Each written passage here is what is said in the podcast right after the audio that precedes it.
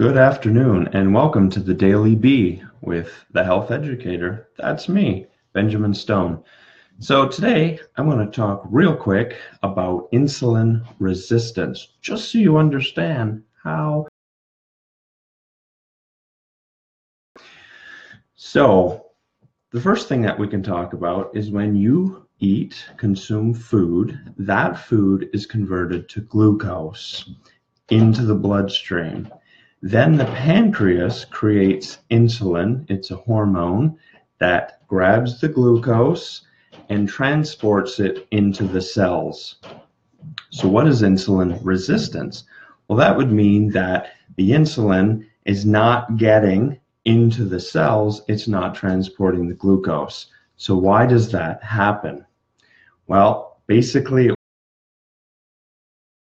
give insulin as the taxi cab and it goes out or uber and it goes out and it picks up all the glucose saying hey take me home to the cells to produce energy.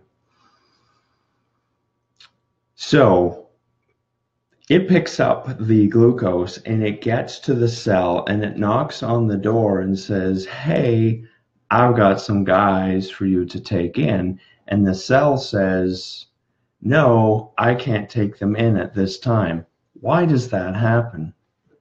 It's caused from fat.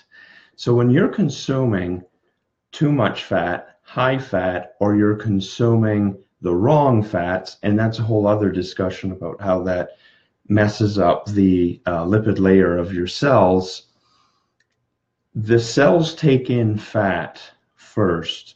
And so when the insulin gets to the the cell door to the receptor and says, I have glucose for you, the cell says, Sorry, I'm already full of energy. I've got fat to burn off. Fat takes a longer time to burn off. And when you're sedentary and you're eating way too much fat, the cells are all going already going to be loaded up with fuel to burn. And therefore, when you go and eat a particularly carb, large carb diet, uh, meal, then it's not going to get into the cells. And so then what happens is more insulin comes out to try and get the, the, the glucose out of the bloodstream and into the cells. And that poses another problem. And then you start craving more sugar, and now you're compounding this. So the more insulin you keep pumping out, you're taxing and burdening your pancreas. And over time, when you continue to do that and you burn out the beta cells in your pancreas, that's it. You're now going to be a diabetic. Type 1 if the cells are completely dysfunctional and destroyed. Otherwise, insulin resistance really leads into type 2 diabetes, which is completely reversible. conventional methodology and that's a discussion for another time. So basically what I'm saying here is if you want to reverse insulin resistance and you want to reverse type 2 diabetes through this methodology, in simple, you need to elevate and increase your plant-based foods and keep your fat consumption to a minimum. And I recommend personally that that would be no more than 30 grams per day, or somewhere in the ballpark of top end 20% of your uh, caloric uh, daily intake. And again, that comes back to you're going to need to monitor exactly what it is that you're eating and when. This will be a topic for another time that we can deep dive into some of this uh, a little more uh, deeply so you understand basically what you should do. But in simple, increase that sensitivity by keeping fat low, getting some exercise in, uh, carbohydrates in the form of plant-based uh, eating, you're going to increase that sensitivity in your cells. Your energy is going to go up, your vitality is going to go up, and you're going to make it overall easier and better on your entire system. So just as a bonus, I also want to add in one of the drinks that are very dangerous to be consuming, and that is diet soda. yeah, diet soda is bad because of aspartame and artificial sweeteners, and we can talk about all of that stuff that affects the the neurology of someone that just makes it plain dangerous and in my opinion a no-brainer to your diet.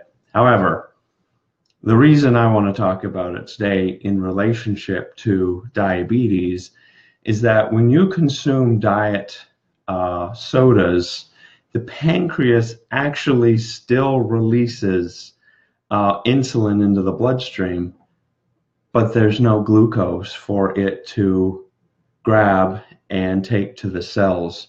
So it's basically tricked. And so what you keep having happen is insulin comes out and therefore you end up in a situation now where you start craving something to eat or you're craving sugar and quite often you might go and grab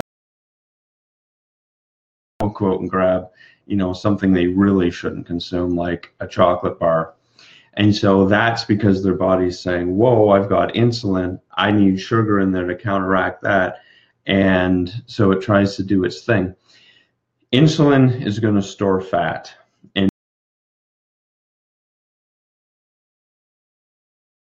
increase uh, your um, fat storage, which is something you don't want. And that in and of itself also continues to lead to insulin resistance and ultimately onwards and upwards to full blown diabetes. And you don't want diabetes because of the plethora of problems associated with that. So, in a nutshell, you need to cut out diet soda from your life. Also, to cut back on unnecessary sugars completely, plant based diet, focus on that. And we're going to talk about, I'm going to do some videos talking about uh, different types of tests that you can do to maybe better understand the types of um, foods uh, that you can be eating for optimal wellness for you because it's not a one size fits all scenario. Additionally, I think I'll probably do a discussion about the ketogenic diet uh, because in my research and following, you know, the studies of uh, uh,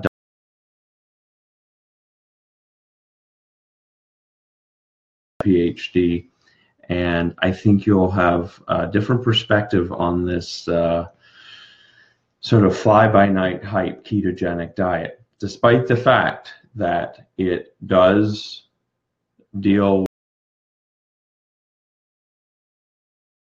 moment.